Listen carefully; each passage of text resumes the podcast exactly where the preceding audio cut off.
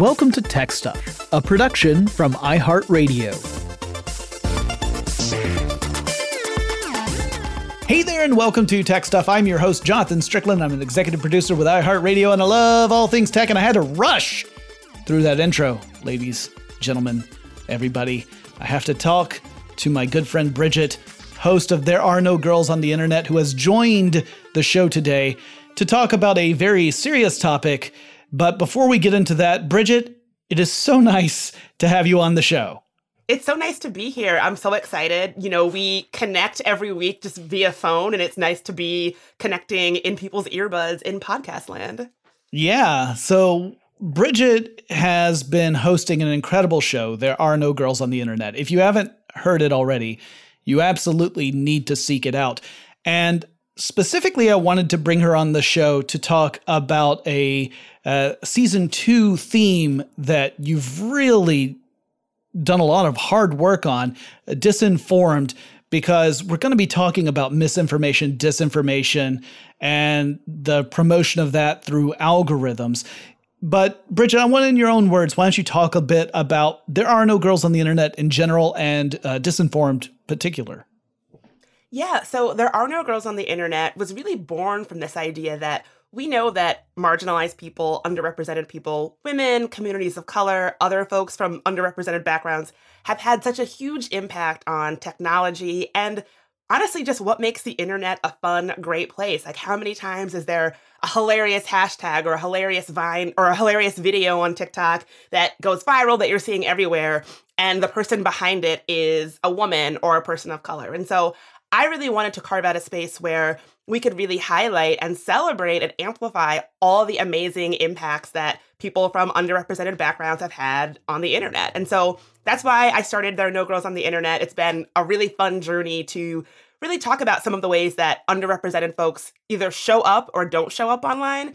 And from making that show, one of the things that came up for me again and again was the role that disinformation and distorted media stories, fake news, bad, you know, um, things like online harassment, radicalization, how these same underrepresented people who are showing up, making up, making great content online, making the internet such a fun place, those same people are really at the forefront of a lot of this stuff, right?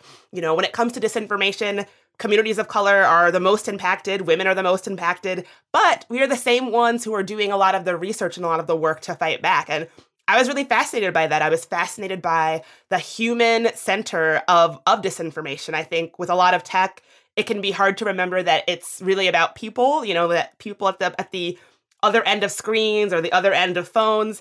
And disinformation was a situation where it really was important to me to center those people and make sure that their stories were at the forefront you bring up a point that I think is good for us to lay out right at the very beginning because while we're going to be talking about social media platforms, specifically platforms like Facebook, YouTube, Twitter, those sort of things, and to another extent, some of the more uh, extreme social networks that are out there that are heavily promoting things like radicalization within the confines of those own communities.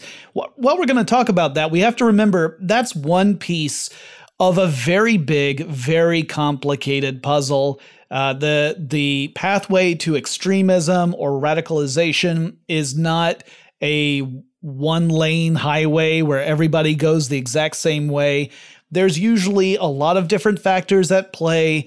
And if we're being completely honest, we still don't really have a full understanding of what weighted uh, uh, factors are the most important, right? Like, obviously, being in person with groups that are uh, proselytizing uh, extremist views and are reinforcing when new people come into the community that those extremist views are legitimate and and reinforcing whenever someone expresses an extremist view that's clearly very important and when it happens in a real space meat space uh, it can have a huge impact but we also know that online interactions also can play a big part especially as we have embraced them uh, more wholeheartedly in the last decade, and clearly in a situation like we are in now, where all a, lot of us are at home and the only interactions we're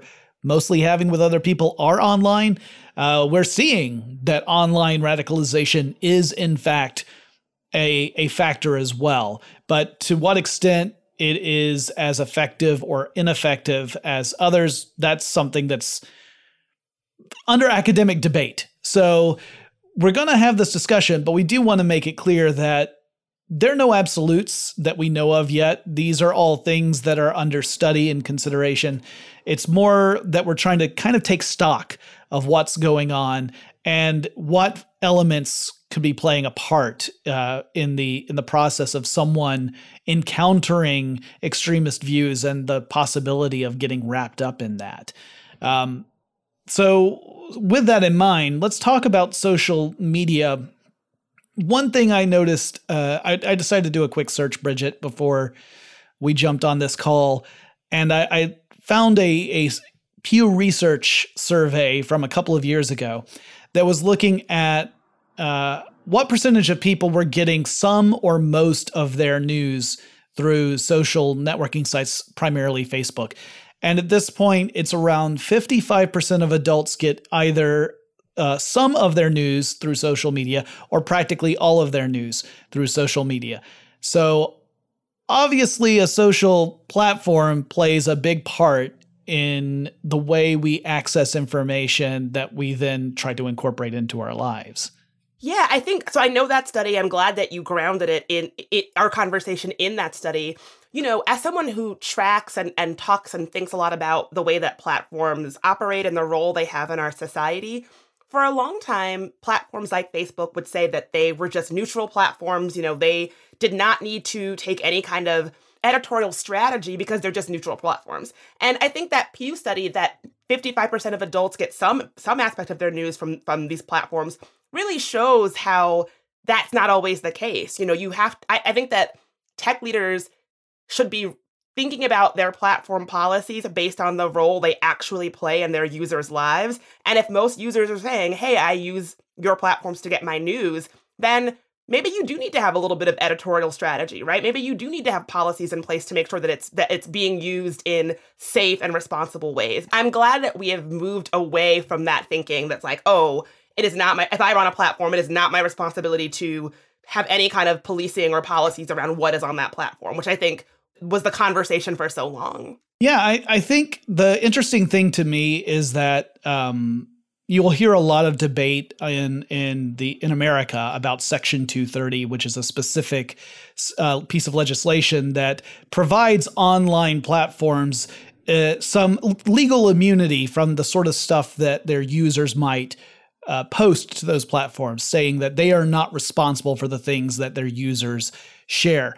And the hope of the people who actually drafted that legislation was that it was going to be a two pronged thing. It would allow platforms to establish themselves because otherwise they would constantly be under legal threat and nothing would ever gain any traction because this legislation was proposed in the 90s when the World Wide Web was very young. And the second part was that they were really hoping it was going to lead to uh, to moderation practices on these platforms, that the platforms would moderate the material that was being posted to them without fear of legal action against them for doing so, that they would be given that freedom. And the problem, or one of the problems, is that a lot of these platforms embrace the first part where they're not held responsible for the stuff that people post to them. But they didn't go so hard on the second part where they actually moderate the material. And we've seen that time and again because uh, we've seen it on Facebook. We've seen it a lot on YouTube. I mean, the the whole uh, uh, controversy a couple of years ago about the the various bizarre and sometimes very disturbing videos that were showing up on YouTube's children oriented service shows that uh, they weren't really looking at it from that perspective for multiple reasons. And we'll get into some of those a little bit later because it does tie into the algorithm side too. Uh, the other part, uh, Pew study that I saw that was interesting and disheartening is a separate study found that people who gained most of their news from social media sites were in general less engaged and less knowledgeable about the subject matter than those who were consuming it from uh, multiple sources. So if you were someone who, you, yeah, you got some of your news from social platforms, but you also got some of your news from journals or newspapers or television or radio or whatever, you generally had a better understanding of subject matter.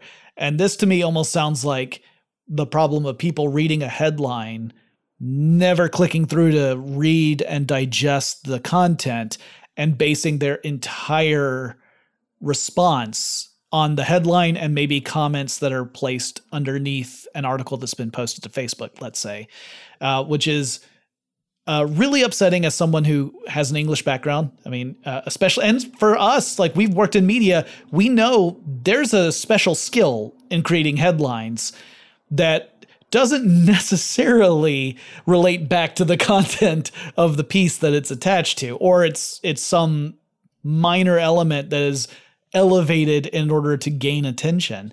So this to me is another issue and this is before we even get into purposeful misinformation. This can just be a misunderstanding because you didn't take the time to read the full material. Oh, absolutely. I, I can I'm I can say so much about this. Um, so I got my one of the places that I've worked in my life was MSNBC. I was on their digital team, and so our job was essentially framing stories on social media in ways that were going to get them clicks and you know attention online. And so we also had access to metrics, so we could actually see how people were engaging with this content. And the amount of times that people share stories on Facebook that they, that we can see on the back end that they have not actually clicked in to read would frighten you. But it was our job to kind of exploit that. And so we learned that, you know, oh, people like to share articles where it seems like they're trying to indicate something about themselves, like this article makes them look thoughtful or um, interesting or unique or well read or really informed. Um, and so they want to project that to the rest of their followers. So they share it. But those same stories are the ones that people aren't clicking in to read. And so it really is not surprising to me that people who get their media and news from social media primarily are less informed and less engaged because I think these media ecosystems really prioritize that. I think that they built a media landscape that prioritizes sharing without reading thoughtfully, right? Like everything happens so quickly on the internet. I feel like that is what's the, really the priority. And I also think just our our media landscape has really changed. I grew up in a household where we got the newspaper, we got multiple newspapers in my home, and we have to, you know, note the ways that our our journalism industry has really been, uh, you know, um, decimated. And so it's not surprising to me that as small local papers that are putting out local, relevant, timely information right on your doorstep, as those begin to shut their doors, more and more people are turning to social media, which is in turn making them less informed. Like, this is not a surprise to me. Right. I, I have a great example to give you, Bridget. It's a very recent one, and I think it's one you'll appreciate, which is that uh, uh, as I record this, I think we're like a day out from when a trailer for a new Mortal Kombat movie came out.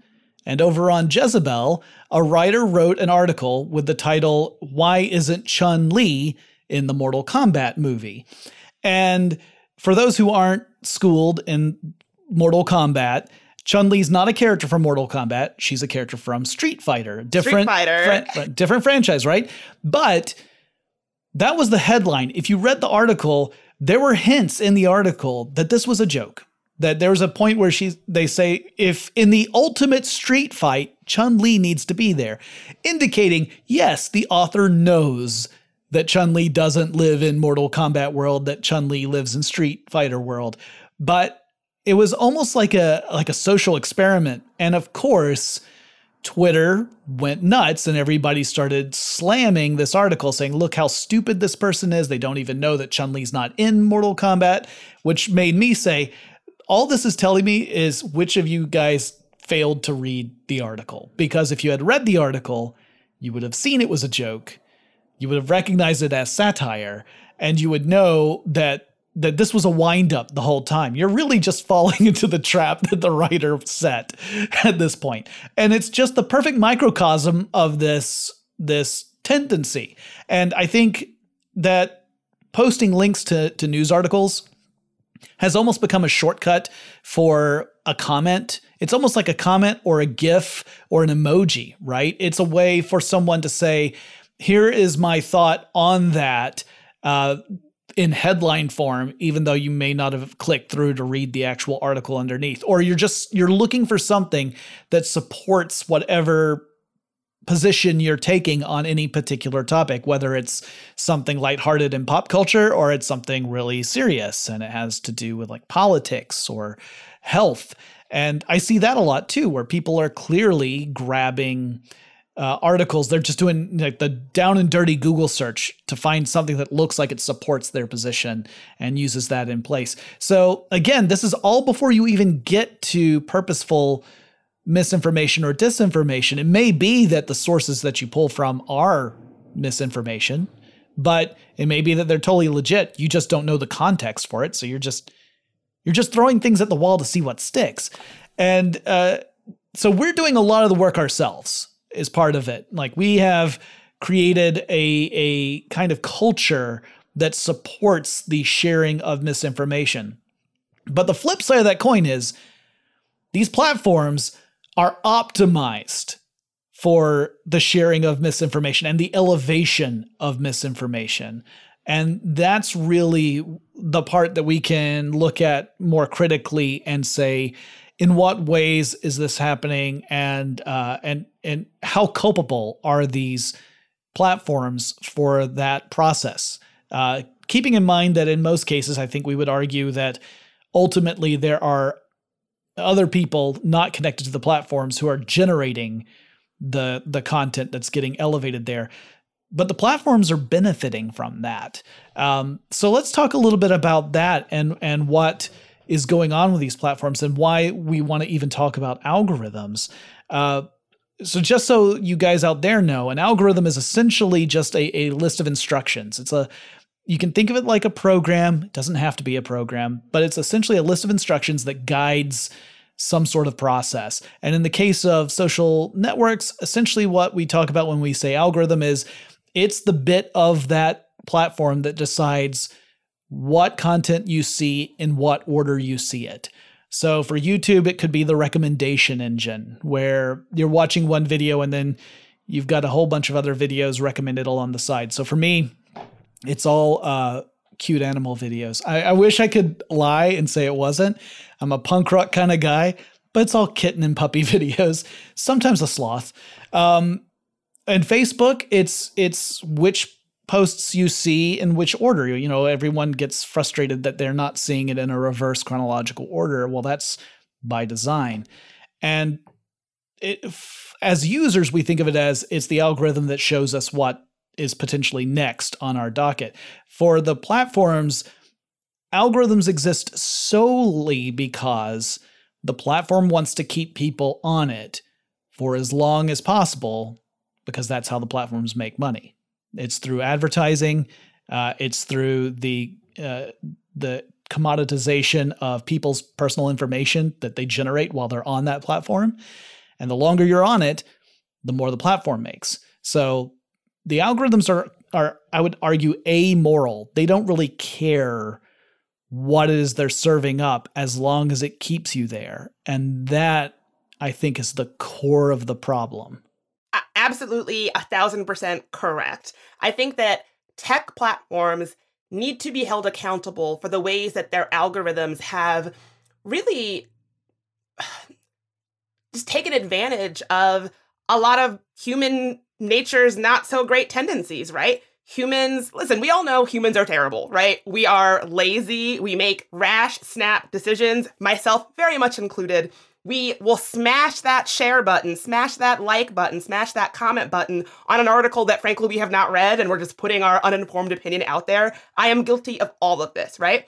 Platforms essentially algorithms have rewarded that kind of behavior, that kind of quick behavior, snap decision making and created this this media landscape where the citizenry is less informed, less engaged, and more prime for bad actors to disinform and misinform them. And I think the way that you put it is, completely correct. And I think, you know, I I I say this all the time on my own podcast. I want to one of the reasons why I'm very interested in disinformation is because I think it's a good example of the way that algorithmic thinking has really failed us, you know? I want to build an internet that prioritizes and privileges things like thoughtfulness or, you know, discourse or really engaging with opinions that are different from your own. And I feel like algorithms and platforms have given us the opposite. It's a media landscape that rewards quick decision making and being less engaged and less thoughtful and engaging less and thus leaving people really able to be exploited by people who do want to push misinformation and disinformation. And I think when platforms like Facebook get rich off of it, we really have to ask some questions. You know, Facebook's own internal report says that 64% of the time when somebody joins an extremist Facebook group, it's because Facebook itself recommended it, right? They should not then be getting more money based on something that they admit has such a corrosive impact on our society. Hey guys, Jonathan from the future here, just coming in to say we're going to take a quick break with our conversation with Bridget Todd of There Are No Girls on the Internet, and we will be back right after this break.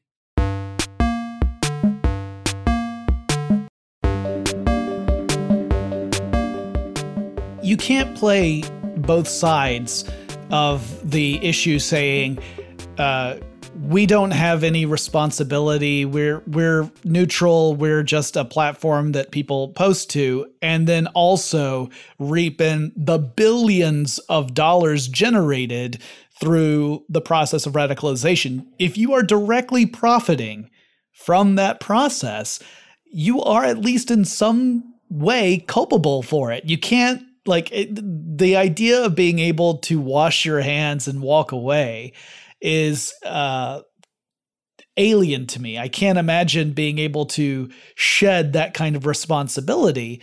And uh, you know, we talk about Facebook revenue in the billions of dollars every single quarter. It's not not billions of dollars per year. Every quarter that company is making billions.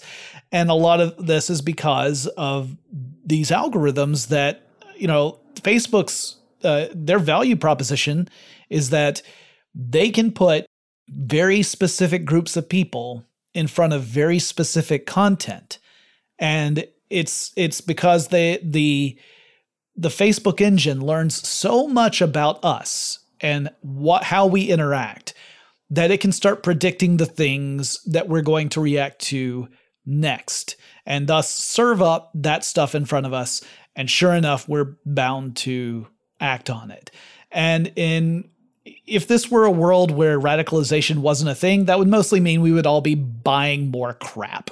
And that would be the worst of it.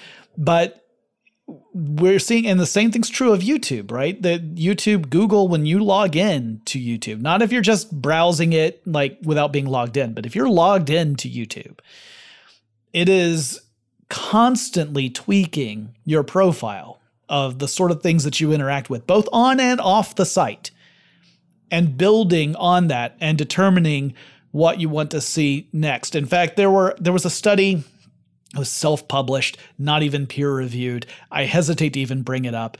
But there was one report that was published a couple of years ago where a pair of, of researchers, and I use the term lightly, uh, argued that YouTube wasn't contributing to radicalization. And they had this whole thing where they talked about watching different styles of videos and seeing what got recommended next, except for one tiny little thing. They didn't log into YouTube. They were they were watching it without logging in. And it's the login process where Google starts to build that profile, figuring out, oh, well, they're interacting with a lot of content that's in, say, the video game space. That's another one that I watch a lot of. So now I get puppies and kittens and video games. Not all in the same video; they're separate, but I get a good mix. Um, but if I were if I were to start watching uh, videos that were, let's say, a little to the far right or the far left of the spectrum, uh, then the those algorithms start working and start determining what other sort of videos might I respond well to. And based upon my activities on the site, it tweaks those weightings, right? It says it's like machine learning. It says, all right, well, we saw that they that this person spent an hour when we shared this kind of video. So let's push even harder on that and see if we can get that engagement up even more.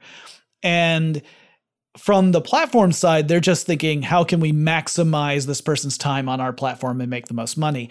But it's it's the same general approach as trying to radicalize someone, where you're trying to continually serve them up information from a very specific ideology and to reinforce that over and over.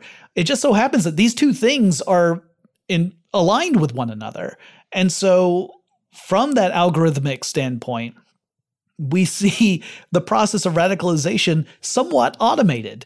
And that is where the real concerns are. And we know that this is still a thing. There was a, a report just earlier this month about how researchers were still finding that extremist videos would get pop up in the recommendation uh, sidebar if you were to to watch them, whereas YouTube's been working pretty hard to to to cull that, but it's still happening. So this is I, I can't see how if you run a social uh, media platform that has an algorithm to determine what order you see stuff in, how you can step back and say you're not responsible for at least playing a role in leading people toward extremism.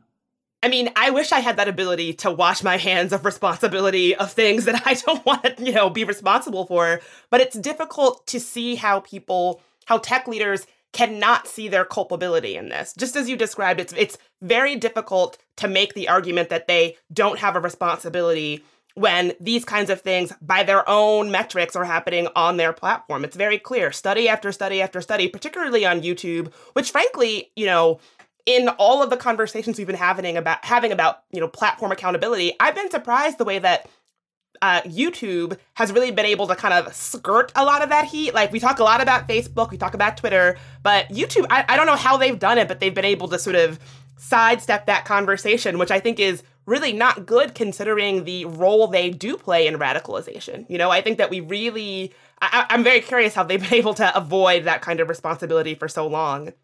Your point about platforms, I think, is such a good one in that if there if if we didn't if we lived in a world that did not have radical views or extremist views, even then I, would want to ask questions about whether or not these platforms are actually doing good or doing harm. I remember this time, this is kind of a weird story, but I was going through a breakup and I was still following my ex on Facebook. And it was one of those breakups where I was like, you know, like it was really getting me down. And I realized Facebook must have sensed that uh, that my relationship with this other account was something was going on there. So every little update that I got about my ex, Facebook was like shoving it in my face. And I realized a platform can make you feel bad about yourself. A platform can make you, if it has the power to shift you to extremist ideology or extremist thinking or political content, it has that power to really shape how we feel in our day to day. I wish it wasn't true, but it is. And so I think even from that perspective, it is completely fair to step back and ask, well, how are these platforms contributing to harm, whether it's extremist content or just how someone feels in their day to day? Like, if they feel like they're able to step away from platforms, if platforms have prioritized amount of time on screen or amount of time on a page or what have you, is that kind of thinking doing harm in society? I think it's completely fair to ask these questions. And I think, you know, I would like platforms, I would like tech leaders and the people that you know use these te- these technologies to have that conversation. But I feel like getting to a point where we're all on the same page has just been so tough. Yeah, uh, and I, I would say that the the efforts we have seen uh, kind of illustrate the point you're making, Bridget, in that we see these tech companies occasionally respond when things come to a point where there's no other option. They have to respond, right? They're called before Congress, perhaps. That's happened multiple times now. Uh, or they are under pressure because of advertisers that don't want to be associated with things that are spiraling out of control. Uh, we see the, uh, those cases when have, things get to the extreme, but often the responses are very uh, surface level. So things like we now have a, a, a, part of our app where it will alert you if you've spent X amount of time on the app. So it's a little screen alert time. And you're thinking, well, I, I see how you're trying to address the issue, kind of, but you're not getting at the underlying problem. You're just looking at a symptom. It's like treating someone who is very, very sick, but all you can do is alleviate the symptoms, but not cure the sickness. It's the same sort of issue. And uh, when we're talking about platforms that have the capacity to make uh, uh, massive changes in people's behavior over time, that's not really good enough, right? That's it. It we are we are having countless people go down dark pathways where it's very hard to turn back, and there's they're going into communities where there's all this reinforcement that's again supplemented by the pla- the way the platforms work in the first place. Uh, now, one of the other things I wanted to mention is that, and I t- we talked about at the very beginning about how we don't know really the full scope of the effect of this. We know it's happening. We know that it's a problem. The interesting thing is seeing some disagreements among researchers who have really looked into this as to the extent. So, one of the articles I, I referenced with you, Bridget, was one that uh, an opinion piece in Wired by Emma Bryant. She was writing about the Oxford Institute. Uh, they had released a study that was showing an increase in uh, companies participating in uh, influence influence campaigns, is the way they word it. I hate these. I hate these words that we use where we take the sting out of what's happening. It's an influence yes. campaign. Although it does also bring give you a new appreciation of what it means to be an influencer. It makes it much yeah. more sinister. yeah, Realistic but sinister. An influence campaign. Yeah, an yeah. influence campaign sounds like what an Instagram influencer does to get you to buy coffee or something. It really right, does take right. the sting out of it. Yeah. Uh, uh, now, granted, you could argue that the same t- same ideas that are used by influencers to try and get their followers to go and buy whatever brand is supporting them are it's somewhat aligned with some of these other ideas, but I think we could agree that there's a spectrum of harm here. from from oh man, this drink that I bought is real nasty. I wish I hadn't bought it to oh man, I found myself on the steps of the Capitol on January 6th. And boy, am I sorry that I've done that. Um, that's a that's a spectrum right there. It's what we call that. But uh, what Emma Bryant was writing about was that so Oxford Institute comes out and says that uh, that there's been an increase year over year of this form of of misinformation campaigns and the role of the internet. And uh, Bryant's point was that we don't even understand the full scope of this. And it's more like we're paying more attention, so we're seeing more of this, but it doesn't tell us that there's actually been an increase year over year. What it tells us is that we're finally paying attention to a very real problem that's been around for a while. If I can make an analogy, it's kind of like when people started to see uh, what appeared to be autism rates rise. But in reality, it looked like it was more that the definition and the way of diagnosing autism had expanded to a point where we were just realizing the number of cases that actually exist, as opposed to it's increasing. It was more that, oh, no, it was here. We just didn't recognize a lot of this as autism. It was sort of the same argument that Emma Bryant is making in that if you if you come back and you say, "Well, I looked at the ocean and we took uh, a bucket out and we filled it up five times, so we know there's at least five buckets of water in the ocean," you say, "Well, yes." But there's a lot else that's there that we don't know about yet, and we we haven't measured and we haven't quantified.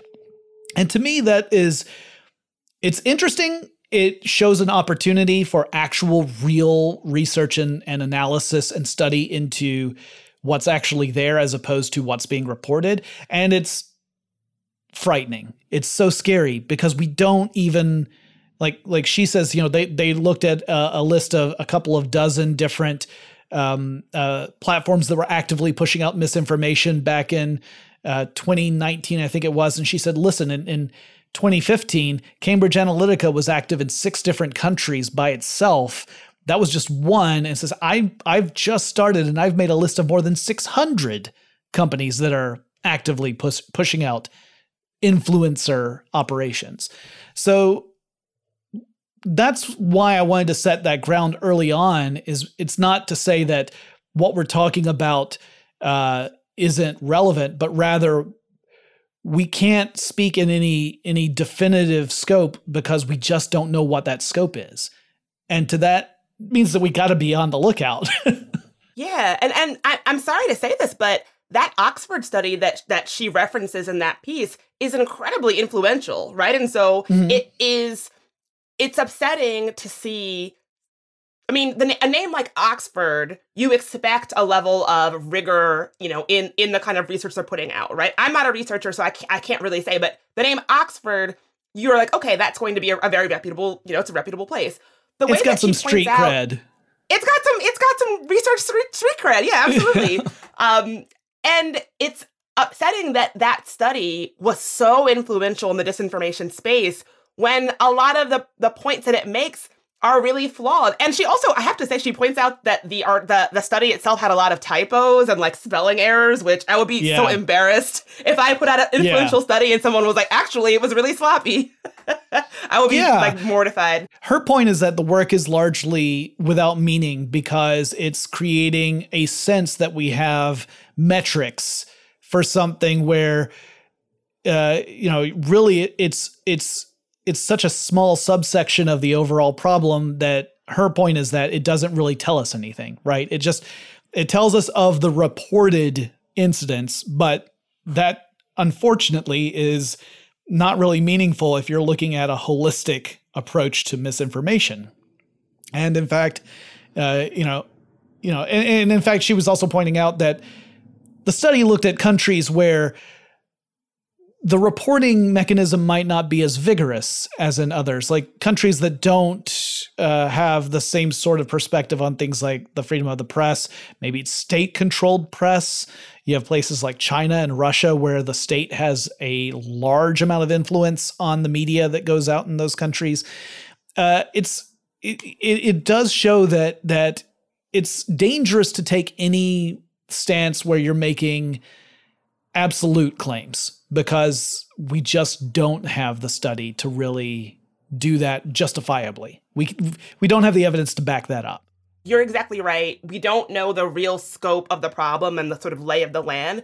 I also think something that she points out that's really important to keep in mind is that a lot of folks from a media perspective just weren't really talking about disinformation in a serious way like prior to like 2016, right? And so I think that an issue that we do have is people kind of getting up to speed with how we think about this issue in a holistic way. Because I think, you know, after 2016 and after, you know, the um, insurrection, I feel almost overnight this was an issue that was getting more buzz and more press and people were talking about it more. But with that really does come a need to take a take a beat and sort of analyze how we've got to this space and and what you know try to put some more research around you know, understanding what is actually going on. And I agree that we haven't really gotten there yet. Um, and I am happy that there are more people who are interested in this issue, but I don't want it to become an issue where people are claiming to have more knowledge than they do, or people are claiming that we know more than we do, because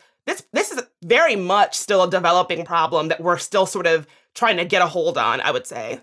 Yeah, yeah. We don't want there to be misinformation about how much misinformation there is. Right, it, it becomes Ouroboros. Yeah. hey guys, Jonathan from the future again. We're going to take a quick break, but we'll be right back with more about social media platforms, algorithms, and radicalization.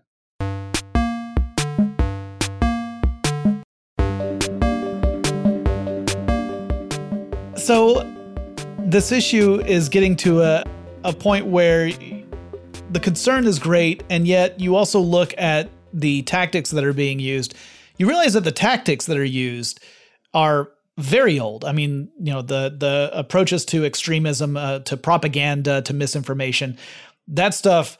We we've got a handle on that. I mean, you know, you you can see numerous documentaries from everything from people who were experts in creating the propaganda during World War II, bo- on both sides of the conflict, up to you know the ad executives. I mean, that's what Mad Men was all about. Was the idea of, of framing you know how do you frame information in a way to get people to do what you want them to do um, you know there's the whole discussion about the uh, advertising about cigarettes was all about that. So like this is all old stuff. What's new is this this method of compartmentalizing communities and reinforcing the delivery system of that material. Uh, so it's the identifying of a potential candidate, the introduction of material to that candidate that will set them potentially down this pathway, and then the methods of reinforcing that and indoctrinating that person into more radical views. Interestingly, probably not surprisingly, uh, some of the studies I was looking at suggested that this is most effective for people who kind of have the lone wolf kind of approach to radicalism that in cases where you're looking at groups of extremists, typically the meat space is where that kind of radicalization still happens primarily. So, but I would also argue that the insurrection on, uh, on January 6th, that that was in large part a lot of different individuals who all just sort of kind of converged on the same point that it wasn't as much let's all join these online groups and then we start to plan from there. It was that it was a bunch of individuals who started slowly gravitating toward one another through methods like this. And of course, there are other communities I had mentioned before, uh, communities like Parler or Parlay, if you prefer, uh, which, hey, they're back. That's great. Um, that where you know it's not so much the algorithm there it's it's that it's a community that is actively reinforcing beliefs. So in that case it's it's almost more like the traditional method of radicalization in the sense that you have uh, this this self um, selected community that is following this process. So it we have we have the whole spectrum here. We still have the meat space stuff. We have the online communities that are specifically geared, uh, if not specifically geared overtly, at least effectively they're geared toward radicalization. And then you've got the stuff that everybody's using that can lead you to that pathway. So, um, how are you feeling, Bridget? I mean, as you were describing the, the the issue, I almost felt this this pang in the pit of my stomach because we are up like we are up against so much. There are so many, you know, we have we have the uh, in real life meat space organizing, radicalizing people. We have these platforms that are engineered to radicalize folks. The scope of the problem is quite large, and I often wonder, like, and I'm I actually will be curious to know your thoughts do you think we'll ever tackle this? Like, do you think that we will ever get to a place where it is not just the norm for folks to be having these kinds of experiences being radicalized online? I think uh, without without forcing the platforms through legislation, regulations, whatever it may be, to take a truly active role and to and also to be incredibly transparent with how their algorithms work, we won't get there. And companies are going to be extremely resistant to that, obviously, because the algorithm is that's the secret sauce for making the money. So you don't, the companies are very resistant to make that a transparent process because for one thing it could give a competitor the opportunity to beat them at their own game make a better algorithm that does essentially the same thing but in a slightly different way and then they're no longer king of the hill uh, i think it's going to be really tricky i think the moves we're seeing in the us government where there's the potential of breaking up some of these companies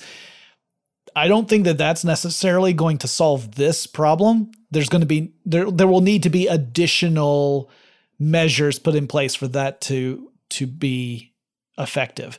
Uh, otherwise, all you're doing is taking one big piece and you're making a bunch of smaller pieces. But if they're all working the same way as the big piece was, we haven't really solved any issues. Um, I think everyone recognizes the amount of power these companies have. They're, that's undeniable. The question is, how do we deal with that? Uh, my answer from my my from a personal standpoint is not satisfying because I just disengaged. I quit Facebook, but that that's one person, and I would never tell anyone else like you've got to quit Facebook. Uh, I might believe it really hard, but I can't tell them that because that's the way a lot of people stay in touch with their friends and family. It's the way a lot of people rely on Facebook for their own businesses. Uh, I am in a luxurious position where I can disengage and uh, I got a dog. I'm okay. I might not talk to my friends anymore, but I got a dog. Um, and I still got all those dog videos on YouTube too. So really, I'm living it up. But but yeah, I mean, like that's the that's the thing is that these th- this is a huge problem, and like a lot of huge problems, there may not be a simple solution. There may not be one that is uh, completely satisfying. And it may be really messy to implement solutions that themselves could have unintended consequences that we'll have to deal with later. Um, the important thing is really acknowledging that problem, putting more effort into understanding the the scope and the impact of that problem, and making sure that our, our energy for solutions is directed in the right place because without really understanding the scope and the the nature of the issue the best we can do is try random solutions and hope they work. But with a deeper understanding you can craft a pathway that is at least has a better chance of making a positive impact that's kind of it's the lame way of saying it but the more i looked into this the more i thought we just don't have a deep enough understanding. And it's largely because we didn't take it seriously. Like you were saying, Bridget, I mean, before Brexit, people were aware that there are lies posted on the internet because people lie. You know, wherever people are, we're going to find falsehoods. But when Brexit happened, and after all the fallout about accusations that the support for Brexit was largely based off of uh, unsupportable claims, that's where it kind of started the snowball effect of wow, we've really let this get to a place where we don't have a handle on it. Um, and we honestly don't even know how bad it is. And we still don't five years later. So, yeah, I mean, I, I feel very similarly, but I am hopeful that we are finally taking it seriously. I wish we had gotten here three years ago, five years ago, 10 years ago about understanding the impact that this has. But I'm glad that we're here now. And I think what we need to do now is have these honest conversations, put money behind the research to actually understand what's going on. Um, because I think we're tackling it late. You know, I, I wish we had gotten there earlier, but I'm glad we're here now. And, you know, you talked about how you deleted Facebook. I still have Facebook, I, I need it for work. Um, but I always say, you know, a lot of these issues are big, systemic, you know, we're talking about your Mark Zuckerbergs, we're talking about policy level things, and it's very difficult to feel as an individual like you have any impact over that. But, and that's true. But I think we can all take small steps in our individual lives to assess and be critical of the role that platforms play in our own media diets and how we use those platforms. And so, you know, I would also never tell anybody to delete Facebook, especially in a pandemic where you might not have the ability to see your friends every day, but you want to feel connected. But maybe you can delete Facebook from your phone so you're not carrying around a physical reminder of its presence on your person at all times, right? Maybe you only go on the browser and you and and you, on your laptop or whatever and you're deciding when you're going to engage with Facebook, right? Maybe you're like I have a new rule in my house, no phones and no phones in the bedroom, right? You can we can all find ways of having an impact on the way that Facebook plays out in our personal media diets and how we use it in our personal lives. And so, while we may not be able to have a huge impact on the grip that platforms have on our democracy and our discourse, those are small things that we can all do. You know, if you're going to share something on Facebook, read it first. You know, before you comment on something, make sure that you read it. You know, just little things, little steps. Agreed. Agreed. I think uh, also we should point out the fact that you and I also host shows where we get the opportunity to reach out to our listeners and to suggest to them that they incorporate qualities like critical thinking. I always partner critical thinking with compassion. I think if you have one without the other, things don't go so well. But when you got both, you you don't go too wrong. You can't you can't go wrong. Yeah, you really just got to employ both of those things. And uh, I am so thankful that you joined me for this discussion. And I hope that our listeners really get an understanding. Like, the reason we talk about this is because the the stakes are very high. And clearly, if you recognize there are elements of friends or family of yours who appear to be maybe going down a path, you should seek out resources to help you and perhaps help them. It's a very delicate thing. I certainly am not an expert to tell you how to handle a situation, and every situation is different. But that I'm seeing this real impact on people I know. There was a person that I, I worked with years ago in a theatrical production. And uh, several years ago, I saw him making some statements that kind of had him going down the men's rights uh, pathway, and uh, it th- that was a, a big warning sign at the beginning, but it has since gotten worse. And I just wish that I had recognized things earlier and perhaps been a a uh, positive influence on his life to not have him go down that pathway quite so wholeheartedly. Um, people are their own people; they'll make their own decisions, but we can always, you know, be supportive and helpful in certain situations. And one way you can be supportive and helpful for yourself and for others is to su- subscribe to "There Are No Girls on the Internet" because it's an incredible show. I don't just say that because I am the executive producer of that show. I say it because it's I say it because if I had no involvement whatsoever, it's still an amazing show. Uh, and in fact, I should I should point out, I have a very light touch on that show. That show is amazing because of Bridget, because of Tari, and because of the incredible amount of work you you put into it. And uh, definitely go and check out Bridget's show. There are no girls on the internet. Um, see what all the all the all the accolades are about because this is a show that's received quite a few of them. Oh, I mean, I couldn't I couldn't do it without you, Jonathan and Tari this means so much coming from you, you know, the tech podcast guru. I got a poster of myself in the background. It's that's how important I am. I don't know if you noticed that, Bridget, but that's that's me back there. That's if you I ever wondered it. who's the kind of guy who hangs a poster of himself up. Well, it's it's me and apparently Donald Trump. I guess that's. I'm not in good. I'm not in good company, but I can't deny it. It's on the door.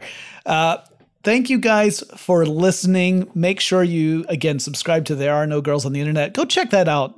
Look at the list of shows because there have been some really incredible episodes. You've had some amazing guests on that show and uh, it just makes me want to become a better interviewer. So I thank you for that too, because that's been very inspirational to me. And if you guys have any suggestions for future topics of tech stuff, you can reach out to me on Twitter. Yes, I'm I'm still active there, and the handle to use is TechStuffHSW. And I'll talk to you again really soon.